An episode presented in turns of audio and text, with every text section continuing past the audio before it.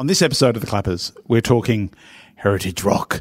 Oh, Gang of Four, U2, Suzi Quatro. So you may want to turn off. Will it now. never stop? Maybe not for you. we're revisiting The King. yes. And we're talking Pedro Almodovar's Oh, yes. latest Pain movie. and Glory. Yes. Dole e Glory.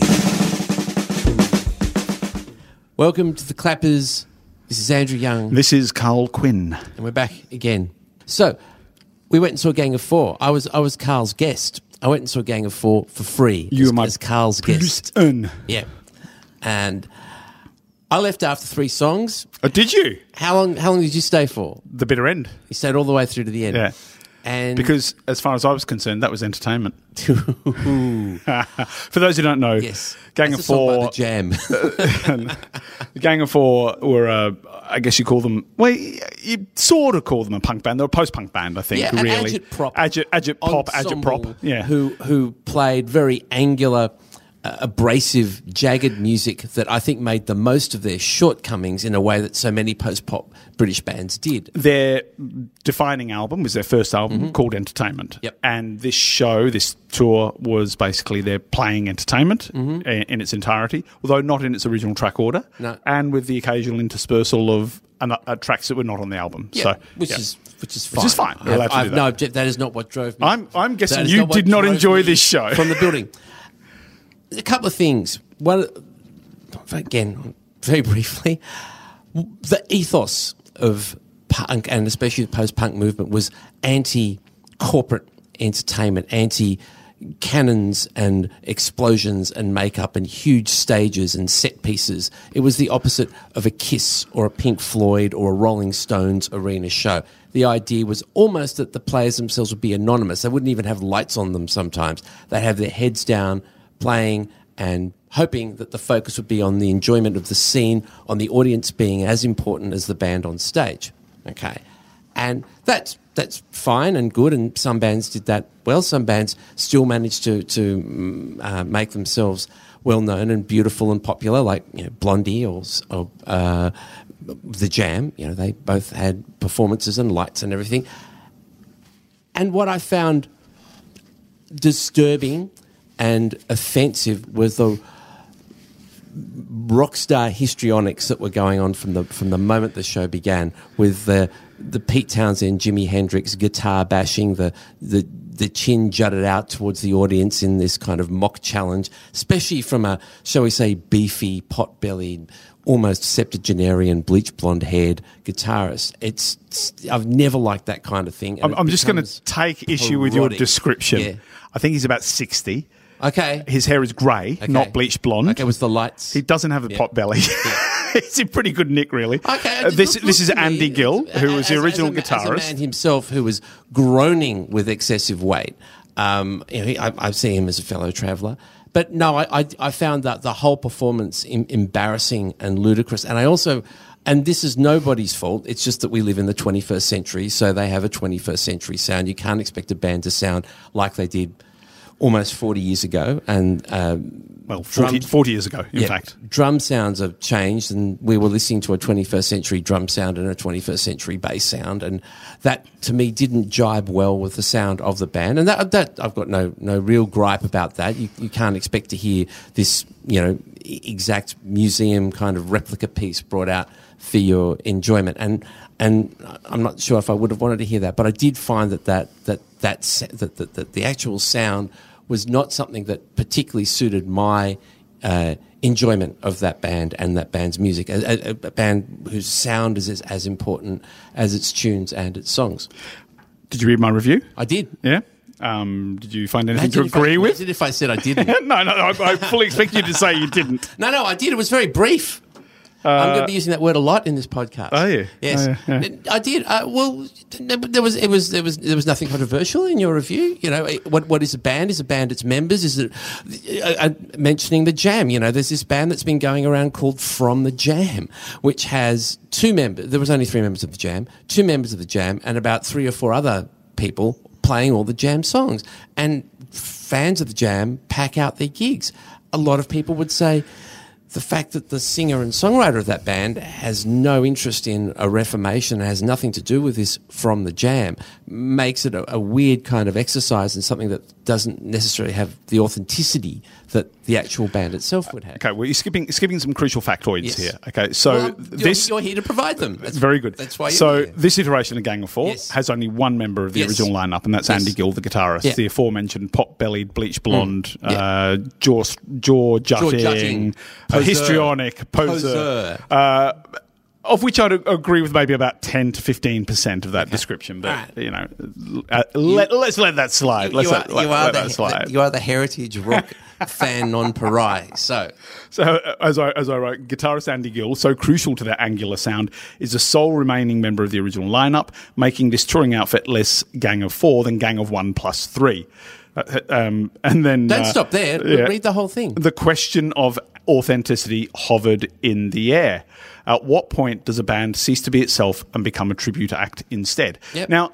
I, I don't begrudge them coming and performing or wanting to perform what is a great album, a fantastic. Mm-hmm. album, defining album of that era. I, I was perfectly happy to hear them, those songs played live Yep. in their sometimes ear splitting intensity, and that's part of the, the sort of pleasure slash pain of the whole experience. That's okay. I'm, I'm down with that. The three other members of the band are about half the age of Andy Gill, Mm-hmm. and the lead singer in particular, John J. Lesteri, is a guy who seems born to front a rock band, right? And, the front, ethos and front that band he did. and I think the way you've described the ethos of, of post punk, although I wouldn't say that every uh, No, band that came out of that sure. moment No, that's fine. was exactly the same, but I'd say in broad terms, that's fairly fairly serviceable as, a- as a description of what they're about. It wasn't about, well, you know, it's not about Rick Wakeman with two keyboards and the long flowing hair and the flashing lights and all No, that. It's a, it's about a much more stripped back kind of moment, and I don't think that he got the memo on that. no, he did not get the memo. There was a beautiful, well, not beautiful, maybe not even delicious, but uh, an interesting competition going on on stage between the two of them in terms of who can Who's the front man? who is the front man of this Yeah, band. absolutely. And again, that kind of battle is not what I would have expected or wanted to see in that band. Yeah. Now, had I been seeing Kiss and had there been a battle between Gene Simmons and Paul Stanley about it, not that I'm sure. You'd sure have been down for that. was, But it would have been smeared makeup. It would have been. classic. I would love to see that, but but no, and and, and Gene would get his tongue out, whip, whip and Paul around the ears. the guy who wrote those those lyrics and sang those songs is not part of this touring lineup, Mm-hmm. and that does feel a little bit odd. And mostly, what it feels like is that the, John J. Lesteri, the singer, is like he was in INXS. as as I wrote in my review, he he doesn't so much own the songs as keep up with the rent. You know, it's it's like it's weird because tho- those were song those were songs that are so uniquely of one one kind of creative team, And one I don't want to spend too creative much time on this, but but that's the same kind of feeling that some people might have with from the jam, having Yeah. a bloke standing yeah. there singing Paul Weller's songs, Yeah. who is not Paul Weller, who d- distances himself as far from his past as a, a teenage um, voice of a generation as is possible for a man in his sixties to do. Now. That, that said, was- no, I I would take slight point uh, Yeah. issue there. He does play some jam songs live. He does. right? Oh, no, so he oh, it doesn't sorry. doesn't So- disown. Okay, no, he, does, he disowns the the idea of bands getting back together Yeah. and playing all their old Yeah, yeah, hits yeah, and yeah. everything like that. Doesn't disown his songs. Yeah. No, no, no. So U2, Yep. okay, U2. One of the things that I found, um, again, risible, but also kind of sickening is their posturing, is how they went from a band who just looked like a bunch of guys playing music and doing it in the post-punk style to waving flags and playing in stadiums with big fire and explosions and all that nonsense, right? That's one of the things that I find so, I mean, I just can't bear it looking at those photographs that you took with your phone, it looked like they were trying as much as possible to make themselves anonymous and just looked like it was all screens and, and visuals, and they themselves have no lights on them, heads down, playing. um, Having not been in the concert, you can correct me. Um, and, and I thought, wow, how strange that Gang of Four are trying to be like U2, and U2 who were very much into those you know bands like Joy Division and and uh, the early post punk group seem to be reverting back to a kind of level of onstage anonymity and having some other kind of show taking everybody's attention away from watching the musicians. So Yes. I, I have seen U2 once before this tour, which was in 1994. That was the first time they toured Australia, and that was a bare bones Okay. uh, show. It was basically I saw them in Brisbane at Festival Hall, um, and they were basically the four of them on stage. And I think the flashiest it got, from my recollection, Yeah. is Bono taking a spotlight and shining it over the crowd while everybody's singing "Sunday Bloody Sunday." Okay. And it was like a, an incredibly powerful moment, right? Right. And everybody left left that arena singing that song, and I would say feeling like they they'd been part of a mass communal experience, right? Okay. Now Yep. you can you can you know you can have all your concerns about Moonie kind of cult kind of stuff going on, and and there's a bit of that, but I think it was a, one of the one of the best concerts I've ever been to, right? And so I saw them twice on this tour. I saw them in Auckland. I was I was flown over to Mm. Yep. do a preview kind of story and. by the touring company. Yeah, by Yep. Live Nation, yes. And uh, I saw them doing a sound check, right? They did Mm-hmm. five songs. There were about, about 20 of us in, in the stadium while they did these five songs. And we saw some of the video stuff and so on. And they came down and had a chat and all the rest of it. And it was like, well, I bet they haven't played to a crowd that size since about 1976. It was quite, and it, so it felt really. imagine they have sound checks. Of course, yeah, but not not with people who are not part of the touring party generally. Okay. Apparently, they've done that once before Okay. in their career in Dublin, once upon a Okay. time. So, All right. um, so it was a bit special, right? Yep. Then I saw the show. It was pretty great, Mm-hmm. uh, and uh, then last, you know, a week later, I saw it again in Melbourne, and it was actually better. I mean, they hadn't played that show for two Okay. years, so it was That's they nice. were easing. Well, they're finding their way back into it. Yeah. and they added it. They added "I Will Follow" to the set list in Melbourne, and that is Mm-hmm. That the first their- song I ever saw single? them do That on Simon their- Townsend's Wonderworld in 1981. need to know. Actually, their second single. Yeah. I think. Uh, I think it was 11 o'clock Tick Tock was their first. Uh, I think that was their second, is my recollection. But, you know, we'll leave that to the, People leave that, that, to the the train spotters. yes, people can look that up. and it was great. I mean, Yeah. it's a great show, but it is it is a show. I mean, as with all of these sort of big stadium shows, Mm. it's not about a band getting up and playing some songs in isolation. It's about that as part of a production, a big show. You know, this is put together by the same people who put together Lady Gaga's shows uh, and and uh, Taylor Swift shows. You know, so it's what like, I was asking it's production. you was, is it the focus on? It's both. The, vi- okay, so it's both. So th- this show, leaning over this is the Joshua Tree tour, right? This is Joshua. No, there's no flags. This is Joshua Tree tour, right? Flames. Where they're playing no flames. Where they're playing the Joshua Tree, which is their biggest selling album, sold Okay. 26 million copies. It's the one that really broke them in a major, major way. Yep. Um, and they played that as a sort of second act of a three act show. Mm-hmm. And the first act is basically they come out to a B stage, which is like 20 meters out from the main stage. Mm. And you don't even notice it first. It's just a drum kit there, Yeah. right? And so they walk out one by one. So Larry Mullen Jr. comes out, sits down at the kit, and starts playing, and it's Sunday Bloody Sunday, and you you kind of get it straight away from, Everyone from the drums, that, yeah. And then out, out comes the Edge playing the guitar. Of course, you know it's all radio mics, so there's no there's no risers, Yeah, there's none of that yeah. stuff. So they're very mobile, and then out comes Bono, and out comes Adam Clayton, and and they they're basically out on this little stage, Mm-hmm. just spotlights, right? All dressed in black.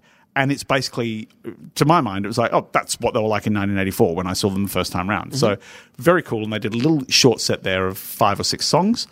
And then they go back up to the main stage where now the sun has gone down and the this screen because I mean it start they started about eight thirty whatever so by the time they go up there it's dark right Okay. and the screen comes to life this massive red screen Mm. and at the top of it is this Joshua tree shape sort of protrusion abstract kind of thing that's meant to represent the tree and then that screen becomes a major part of the Joshua tree act of the Yeah. show and there's these films shot by Anton Corbijn, Mm. who made uh, Control, the Joy Division film, and made Life, the James Dean movie.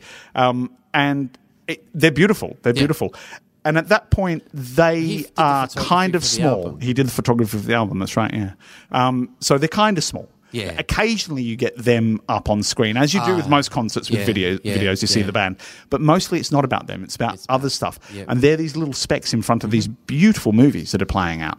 Um, each one of them a, little sort of conceptual piece, you know, with a usually just a simple idea executed Yep. beautifully, and then at the end of that, they they go off. Yep. And then there's an encore, like an eight song encore, and that's effectively the third act. Yeah. And the screen is in use again, but it's more of your traditional show with them sort of often being sort of front On and center on the screen. screen. Yeah. Yep, okay. I mean, you know, this, they're getting close to 60, and Yes. you don't necessarily want to see their faces in like massive close up, which is maybe. what the video technology does. Yes, gives you. It's pretty unforgiving, face. but I'm pretty unforgiving. you are very unforgiving. unforgiving. Look, I would say it was a great show. I think. I'm uh, sure you have. I, I think Melbourne in particular was was was great. Yeah. The sound quality Yeah. in stadium shows, outdoor shows generally, Yeah. it's not fantastic. No. I mean, wind comes and messes with Mm-hmm. it, and you know, echo and reverb and all that sort of stuff.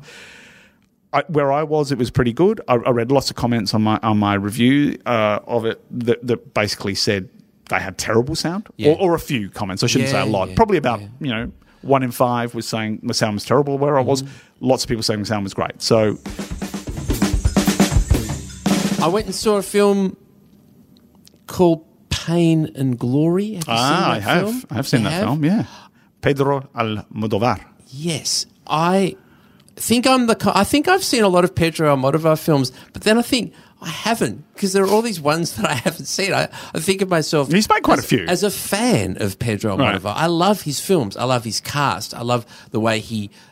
The ones he's still talking to. Yes, the way he trawl. Well, I I still, I still love him. Yeah, I, yeah. I love the way he trawls through his childhood and his past and his his adolescence to, um, you know, populate. I don't think he's ever trawled quite as much as he does in this one. I wonder if not Volver. It was because there's a scene in this film where hmm. this is a film about a man called Salvador Mallo, I think, who used to be a great filmmaker, hasn't done anything. He's suffering from some awful back pain and feels unable to physically make a film or complete a film. And it's about him. But what I found most delightful and heart um, warming and beautiful were the scenes where he goes back to his where we go back Childhood. to his childhood Yeah, yeah. with him as a little boy and his mum played by Penelope Cruz. There is a scene in the film. I'm not spoiling anything where his mum is living. It's a flashback. He's talking to his mum. She's very, very old and, and close to death. And she complains to him about him using her f- neighbors and her friends and her stories in his film. And there's a film that I love by him called Volver, which I suspected was um, a largely a product of him, you know, Yeah. plundering Yeah. his mother and her friends and her neighbors' stories and lives to, to populate what is a, a very rich and enjoyable film. So, let me. Uh, well, tell me what did you what did you think of? Pain I really enjoyed it. Yeah. I, I, I thought it was, um, you know, it, it's like a lot of his films in that it, it, it tends to be a little bit rambling at times, and you Mm-hmm. kind of, where are we going with this? You know, what what is the actual narrative thrust here? not not really any is there? Well, getting over his back problem, I would Yeah, say it's really? probably. Hey, I've got a great idea for a film. He's a guy. He's pretty old. He used to be really well known, but he doesn't do anything now because he's got a sore back. Okay. And, And then what happens? And it's really sore. Like it really goes to see the doctor, and it's sore, and then he's got this other problem, and they work out what it is, and his back's still sore, and oh, and then he remembers his mum. Oh, it's great. You'll love it. You'll love this film. Who's in it? Oh, well, these Spanish people. You've heard of him. so, so, so we'll get Disney to make this. Then. Yeah, Yeah, yeah, yeah. It is not a Marvel movie. That's No, fair it's to not. say. It's, Um, it's very funny how he reunites with he he had a fight with his main star when they brought out a film, and he wasn't happy with the way his his star behaved and acted during the film. Thought he ruined the film. They're doing a retrospective on the film. They want him to come and 30 years on. 30 Yeah. years on. They want him to come and present it. He hasn't spoken to his mate, the star. So he goes and fronts up at his door. One thing leads to another, and he starts taking heroin. Mm. And it's never normally the funniest part of a film, a guy taking, or smoking in this case, smoking heroin. But it's bizarre and strange and somehow comical that he, he becomes a habitual heroin smoker. it becomes less comical, Yeah. I think. It becomes like you go, where the hell is this going? well, I think the film ended in a really sad. I was Oh, totally, very totally, satisfied totally. But end of the but film. while he's Yeah. while he's becoming more and you more are you are concerned in the grip You of the dragon, And what's interesting, of course, is that none of these characters behave as you would expect them to. Whatever you think one character is going to do, he actually doesn't do that. He does something else. His friend, you're a little bit, well, his ex friend, the, the ex star, who's trying to get some projects happening on his own, I immediately suspected of being a nefarious character Right. straight away and untrustworthy and sly. and I think that character is actually based on Antonio Banderas. really? Yeah, apparently they had a terrible falling out, which I, Okay. I don't know. I don't know a lot about that, but I gather that that kind of interesting. yeah. How interesting. But I mean, he, he also had um like a was it a Carmen Maura? He had Yeah. Mm-hmm. a terrible falling out with her. So I mean, you could almost substitute any number of his yeah, former yeah. actors, I think, in that in that role. But I recommend this film. Yeah. I think it's absolutely adorable and delightful and moving. I was the last scene it's, it's you don't often get to say this, but I was wondering how is this film going to end? This is no story. Is his back? Will his back ever get better? And so, if you go to see this film and you're enjoying it, you can rest assured that you're going to enjoy it right up until the very final part where they put the words on the screen. My my, my favourite bit, Mm-hmm. and, and this is a weird thing to say, it was the scenes of abject poverty when they were living in the In cave. the cave. you know, there were kind of nudges at Mm-hmm. here's the psychology in, in Pain and Glory, but really, well, it's more more his sexuality, I think. I thought that was deft and Yeah, no, it was- nuanced. yeah, yeah, yeah. It's not- it's not at all heavy-handed. heavy No, at all. no. No, I think it's a really great yeah, film, really I, nice film. I was Yeah. so happy. Was- A film we've both seen. Go on. Another film we've both seen. No way. Yes. What are the odds? Not good. frankly. the odds are not good. Have you been on holiday or something? I mean, what's this? You getting out to the movies? I Well, don't uh, no, well, okay, yes, it's true. I've, I have since we've last met. I have seen two films Yeah. at the actual real life cinema. Good lord, okay, man. Good lord. But this one I watched on my television screen Yeah. because it, it you saw it on the big screen, Yeah. but it became available almost immediately after you mentioned it last uh, on Netflix. I think Are we talking The Irishman? we're talking The King. Oh, The King. Yes. The King, Yeah. which I, I hope you enjoyed it. I thoroughly enjoyed. Yeah. can't I, I I can't wait to watch it again. yeah, right. it's it's very easy to take the Shakespearean version of Henry V as the As the gospel. only one. Yeah. It's the only thing Yeah. that you only way you can see this film, Yeah. this this life adapted for the stage or for the screen, and it has been done so many times really well. Yeah.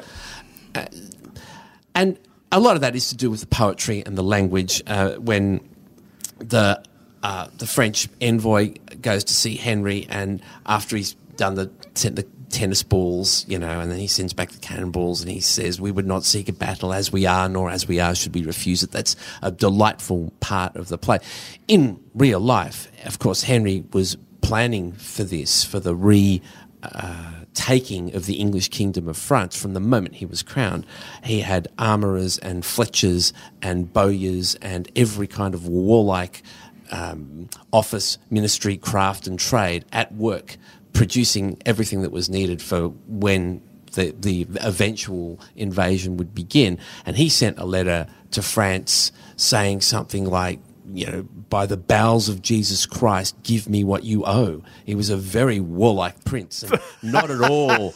Well, I'm just here being peaceful person, and we, we we're really not after a fight. But if you're going to force us to fight, well, I guess we're going to fight. We've only got hundred guys, you know. Right. Um, so so uh, it's his his warlike Man is is is even greater than any anything that you've ever seen portrayed. He was he was he was fighting in battles with his father from when he was twelve or thirteen. He received an arrow wound in his face, which you see in the film. You see that little three pointed thing in his cheek. That was him getting an arrow in the face Yeah. when he was fifteen, and I saw an amazing clip where they produced the tool, this amazingly engineered tool from the mid- Middle Ages that they would use to retract. I think you've talked about this on this on this podcast before. You know, I think. Oh, good. I think I'm- i I'm think we've I'm just found. Andrew Young's I'm- special subject. I'm recycling. so. Uh, Welcome to Mastermind. so it's it's the arrows are barbed, and so as you if you pull them out, you're Yeah. going to pull out the whole face. Yeah. So a very tricky little screwed device had to be inserted into his cheek to twist and pull, and, and it, it worked. And there's a very little scar that he gets. But the film is great. Phew, I was wondering if we were ever going to get there. The film is great. Robert Pattinson is hilarious as the Dauphin. Robert who? Robert Pattinson. Pattinson. Rob- Robert Pattinson. Sorry, He's from that film Twilight. Robert Pattinson is delicious as the Dauphin. He's hilarious. he is hilarious, isn't it? and whoever the guy is, I think he's an Irishman or something who plays um, Charles, the King, um, is also hilarious as well. Uh, I'm. Uh, the, the the bloke, the young fella from Call Me by Timothée Your Name, Chalamet. Timothée Chalamet, he's wonderful as well. He- Although I would, does a- I would a say good almost job. my only criticism of the film is that it's guilty of uh, whisper talking. Oh yeah. There's a lot of that very, very quiet. Well, in the of absence of. Shakespearean language, in the absence of iambic pentameter, Are you to tell me that the words don't matter? Might as well just no, mutter. no, they had to do something to make the words matter. The words themselves. There, were- there was some. The- It's slight hearing thing.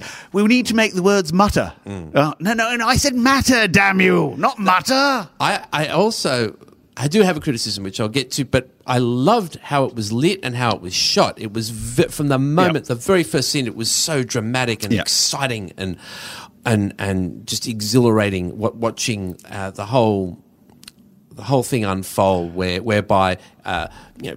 Percy Hotspur is uh, uh, has has formed an army uh, against the king, and Murdoch, who represents the Scots, who have always wanted to try and come back. And Okay, take- enough of the plot. Enough of the Oh, plot. okay, Yeah, right. but, but you know, so what's your criticism? What's Uh, what's the thing you didn't like? Falstaff, man. You didn't like Joel Edgerton, well, no, no, no. Uh, It's not that I didn't like him. I didn't see the point. Right? Couldn't quite see the point of Falstaff in this. In He's almost like the only bit of Shakespeare that's left in the play, in the film. I, I, well, the only bit of Shakespeare Yeah. that's left in the play. There's no pistol. There's no Fluellen. Um, there's certainly no Chris, St. Crispin's Day speech. there's no nothing. Which- which Doesn't is even so mention- bold. Doesn't even mention that. What's is it? The 25th of October today? Nah, it's 24th, 25th. Something's happening. I can't remember. No, nothing is mentioned. Oh, okay. Two criticisms. Go on, two. Yeah, in real life. Yeah, And IRL. Yeah, go on. I know. Okay, it is a film. I know. All right, I know. Um, the battlefield was shaped differently, and it had been raining, and most of the men had dysentery. Half their force had been depleted. The British, the Yeah, English, half yeah, their force yeah. had been depleted, and they were not as pink cheeked and ruddy and robust as the the film uh, presented. They were you know that because you've seen the photos. I've seen the photos In colour. Yeah, I've In seen, colour, I've yeah. seen the the um, Robert Capa photos uh, from. From, Yeah. from, okay, and uh, for 2015. Oh, and, well, yeah, just that, just that. Like Right. it, it, it, it, we should have seen. Torrent, it, it- it's much nicer to, to film in the daytime when the sun is shining, and it's a lot easier on everybody. But it would have been better if it had been torrential downpour and people spewing their guts. well, and, we do have. I mean, y- you have to have to acknowledge that the battle scene plays out in a field that mm. is muddy does- beyond. that is inexplicably muddy.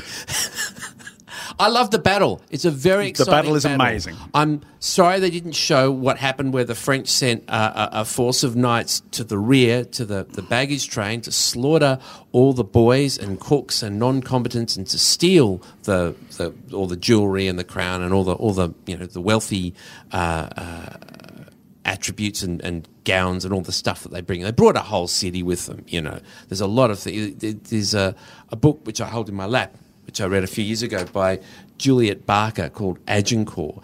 It lists everything. They've got the records of every piece of bread, every arrow, every barrel of ale, every person that it, they've, it's amazing what they took. And if if you find this kind of thing interesting, I, I'm just thinking, it sounds like a riveting read. I think it's It's it's like it's like here's Andrew Young's shopping list from the fridge. We're just going to print it. And of course, you can follow it up with Conquest, her book on the Hundred Years' War, which followed a few years later. Both books riveting. So Riveting. Okay, yeah, I'm sure. L- list me out, Yeah. Bagman. Okay, so now Yeah. y- is that it in terms of your criticisms? Yeah, yeah, yeah. You done? I could watch. I could. I could go home and watch it right away Yeah. and derive maybe even more enjoyment Yeah. out of it. I thought it looked fantastic. The battle scenes were great. There, there was there was that little in, enjoyable. There's a there's some very sweet scenes. Le nez de nails, where the, the, the new French queen is trying to learn. Do you remember trying Yeah, to learn. English? They didn't have Johnny, Johnny Depp's daughter. They didn't. They didn't have that. You always come up with the important stuff. They Yes, didn't have thank that, you. but they did have Thank some you. nice scenes. Uh, of- sorry, sorry, I can't compete on the list of bread baskets, but there you go. they did have some nice scenes between them. I thought. And, Yeah. and they're you know, Given that she is Lily Rose Depp, she is uh, Johnny Depp's daughter. I, I'd like to see the list of wine expenditure because Oh, okay. that She would likes be wine, does no she? Johnny. Johnny is he there? no, no, no. He, there was the, oh, I was probably getting on for uh, eighteen months ago now, where he got into a, a huge financial bother. He was in a legal dispute with his, his former managers, and uh, it, it- Not his wine merchant. it- no, no, not his wine merchant, but it turned out he had a thirty thousand dollar a month wine habit. wow. I mean, look, that may have been just one bottle of a really, really good wine. Elton John's thirty thousand dollar a week habit. That's a lot of money on wine. That is a lot of money. So, it, it- I believe it can still be seen. Now, of course, it- it's on Netflix. film? I mean, Yeah. I, I saw it at the cinema, and if you can find it. I If you can jealous. find it somewhere, It would be great I would say go and see Mm. it on a big Yeah. screen because it Yeah. looks fantastic. It looks it- amazing. of course, you can't have the volume control, and you can't put the subtitles up That's if true, you're that's having true. trouble with the, Yeah, yeah. the muttering and the mumbling. It's like an REM record. you can't understand a word. Wouldn't I? I look, I, I, I could. Um, maybe I was crunching on some delicious biscuit, and I had to put the subtitles on from time to time. I can't, I can't remember, but I thoroughly enjoyed this. Film. I hope you kept a full list of what you consumed while watching The King. I thoroughly No, no, I don't. No, I don't. No, it's great. Check it out. It's on Netflix. Uh, directed by David Michôd, the Australian course, who of made. Animal, Animal Kingdom, Kingdom. and co-written by Michaud or Michaud, I think, and and uh, Joel Edgerton. Mm-hmm. And uh, Joel is in fact up for three AACTA awards on with the For this? Yeah, the, this? the AACTAs are on December four. Uh, you can watch them on telly. Acting he's ever No, done. no. So he's up. He's up for best supporting actor. Yep. He's up for best screenplay. Yep. And he's up for best film. Okay, right. good. Because he's one of the producers. Therefore, Oh, he, yep, I noticed that. Yeah. I, I mean him. I mean him. No criticism. I just thought it was a very strange Mm. and interesting route to take to put a completely fictional person and can have none of the shakes. Just odd, and I couldn't really see what he was doing Mm. in the film. Mm. I enjoyed his performance. I, I, I did- but but it was. I didn't. It did feel like it was a performance, I that had accidentally wandered in from a different film. Mm. That's that's for sure. yeah. Andrew. Yeah. Sticking with the theme of heritage rock. Oh dear. Let's not. Let's end. No, Thank no. you for listening to but, the but nah, don't be like that. It's also a movie, so Okay. yeah, it ticks two boxes. Suzi School Q. of Heritage Rock. well, sort of. Documentary. Suzi Q. Okay. About Suzi yep. Quatro. Yep. No Suzi Quatro. Loved Suzi Quatro when I was a kid. Well, you might enjoy this. All right, Okay, it's made great. by a bunch of Melbourne filmmakers. Oh, okay. And it is just a really great doco that celebrates. Her significance as a Mm. Yes. as basically one of the first sort of rocking women Mm. uh, in in music, and I mean, obviously there have been plenty of women who'd been singers and plenty of women who'd been uh, Bass players. Bass player, really? Joan, Joan Jett, I think, is No, bass- no, after after though. No, no, So- but I'm just, I'm just, Yeah, yeah, thinking, yeah, I'm just yeah, thinking yeah, of female bass players off the top of my head in rock bands. Yeah, yeah. But at Tina that point in time, so she, she breaks through in no, she's- 1973. she's- so she's you have Joan Jett ones. interviewed in this. You have Yeah. Tina Weymouth interviewed Yeah. in this. You have Alice Cooper. You have a whole range of people. You have Mm-hmm. uh, uh, Sh- uh, what's her name, Cherie Currie from The Runaways. Uh, you have a lot of people talking to the significance of Suzi Quatro in this. Mm. Kim Gordon, You see, they talk to uh, her? No, Kim, No. Kim Gordon's not in it. Kim no. Deal talked to her? and no, no, they haven't talked to every single female bass player on the planet. Okay, just checking. just checking. L7, do they catch up with L7? Yes. Oh, good. Yes. Good. Yes. Great. Um, happy now? Yes. Can we move on? I was I was happy already. I wasn't my- asking about Kim Deal and Kim Gordon doesn't automatically make you unhappy. I know you might think so given the music, but no. Anyway, it's, Yeah. it's it's great fun. It's a Yeah. really it's a really good story. It tells her personal uh, tale, I think, really pretty well. Yep. Uh, inclu- you know, she started off in a in a, a band. Uh, her father was a musician. Yeah. He he had four daughters, put them all in a band. It's the Quatro. Yeah, and I think Quatro was actually their name. I Oh, really? Yeah, I think That's so. That's a real yeah, name? Yeah, I think so. Yes, and um, and then she sort of got talent spotted. She was the youngest Yeah. in, in the band. She got talent spotted, and sort of like we're going to turn you into somebody. You know, we want to record with you, Mm. and. Her sisters kind of still re- resent that, like in quite a significant way, you know. So she's She broke probably up the band. She broke up the band. her own. Yeah, yeah, yeah, yeah. Michael Jackson style. Yeah, yeah, So she's like 69 now, and her Yep. sister Patty, who was the sort of lead singer in, in the the uh, the band, was it's sort of like still quite bitter. How We'd interesting. have to have to That is say delicious. Yeah, yeah, That yeah. is delicious. And and that uh, Len, who was her husband, uh, is interviewed, and he, you know, they talk about the drifting apart there and. How she started to do other things, like she did Happy Days. Happy Days. She did pantomime. She did all sorts of stuff. She did a musical. I She see- did Annie. I- I she did Annie you- get your gun right Yeah, uh, yeah. in- on I the West End. You might drift away. And Len. Len was like, oh, well, this is what I signed up for, you know. So it's there's all that I element. signed- I, did not sign up for pantomime. and he gets your gun, all right, maybe. It's got guns in it, but no. It's it's really great, and there's plenty of music, so you get to see like bits and pieces of Mm. you know Can the Can and Devil Gate Drive Mm-hmm. and all the rest of it, uh, 48 Crash, and I, you know I, I think that music just still sounds great. And you know what? There's a lot of a lot of, as you put it, heritage acts that there is a, an ironic factor that people are in, like with yacht rock. People Yeah. are enjoying it, and in an ironic way, they think it's kitsch and it's funny, and they're kind of allowing themselves to be uncool and listen to uncool music from the past, maybe whether it's Bay City Rollers or whatever. Uh, I don't think They're Su- coming, you know. Bay City Rollers are coming. it's basically Les McKeown. He's, I think he's the only one who's just, just just put that over there for a sec. Not in rehab. Finish what I'm going to say. I don't think Suzi Quatro was ever like that. She was always cool, Ah. and it was never an embarrassment or uncool at any point from Ah. the early '70s. So she had a hit Well- in 1982, I think, with a song called "Rock Hard," Yep. and another song as well that were in the very similar style, but it's not as Tom Tommy, and looked great, and people loved it, and it was not like a. Uh, it wasn't like. You know, oh, isn't it great that she's come back? And Yeah, yeah. it was still on the same. It's, it's interesting though because you did get a bit of criticism, uh, and and this is something the film documents Yep. quite well. The, the the music press in the Yeah. UK, in particularly uh, in particular early on, Yeah. had issues with her as like this. Uh, manufactured sort of poppet, you Well, know. that's Chinn and Chapman. Chinn and, and, Chapman. and Phil right. Wainman. Yeah. You know, that's that's their thing. They Yeah. did that with the Sweet as well. yeah, You know, yeah, and Slade. I think they wrote Yeah, some songs for Slade too, didn't they? I mean, they were they were They the were the big Stock team. Aitken Waterman They were Stock of Aitken Waterman early of that 70s. moment. Yep. Yeah, that's right. Yep. And uh, and it's interesting that she's sort of like she's overcome that, right? Mm. That she's sort of there was something fundamentally authentic about her as was. a as a like she's there to perform. She's Yeah. there to to do. She does rock. That's what she does. You know. Yeah, and it didn't matter that she wasn't writing the songs. In No. a way, she sort of like she suffered from it for a period, Yeah. and then she just kind of got past it, Yeah. and Yeah. Mm-hmm. and she stayed past it, and she's damn cool. Good. I like. I'll, I, I recommend this film. at the films. Uh, thank you for listening to the Clappers once again.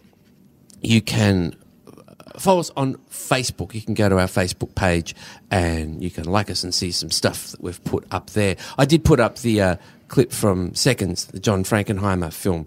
I believe you can you can look at it the, in its entirety on YouTube. That's in reference to a, a f- television show with Paul Rudd that we spoke about last time. Yes, so we'll be back next time.